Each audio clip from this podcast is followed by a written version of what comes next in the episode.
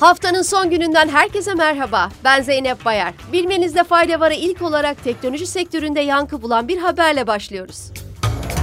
Microsoft Başkanı Brad Smith, şirketin oyun firması Activision Blizzard'ı satın almasının İngiltere tarafından engellenmesinin güven sarsıcı bir karar olduğunu belirterek Avrupa Birliği'nin iş yapmak için daha cazip bir yer olduğunu söyledi. Smith, İngiltere Rekabet ve Pazar Kurumu'nun Microsoft'un Activision'ı satın almasını engellemesi nedeniyle 40 yıldır faaliyet gösterdikleri ülkedeki en karanlık günü yaşadıklarını ifade etti. Sırada Intel'den kötü bir haberimiz var.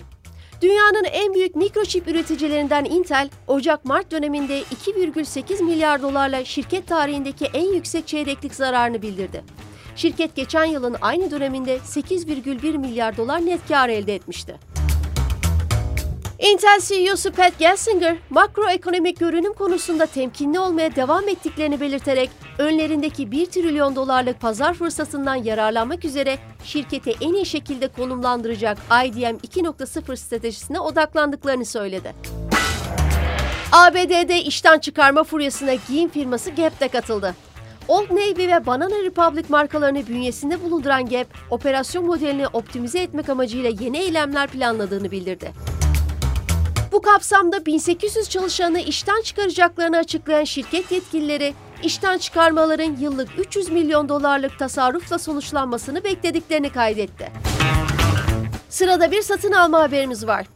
Deutsche Bank, merkezi İngiltere'de bulunan kurumsal aracılık ve danışmanlık şirketi Numis'i 410 milyon sterline satın almak üzere anlaştığını duyurdu. Diğer taraftan devir işlemlerinin bu yılın son çeyreğinde tamamlanmasının hedeflendiği açıklandı. Google'dan ilginç bir haberle veda ediyoruz. İsmini açıklamak istemeyen bir Google proje yöneticisi The Atlantic'e yaptığı açıklamada şirketin maliyetleri düşürmek amacıyla San Francisco'daki ofisinde sunulan kurutulmuş meyve, cips ve kek gibi atıştırmalıkları kaldırdığını açıkladı. Google'ın çatı kuruluşu olan Alphabet'in finans müdürü Ruth Porat öncesine yaptığı bir konuşmada şirketin uzun vadede kar edebilmesi amacıyla önemli bir süreç yürüttüklerini ve yapay zeka ürünlerine daha fazla kaynak ayıracaklarını belirtmişti. Bugünlük bu kadar. Haftaya tekrar görüşmek üzere. Hoşçakalın.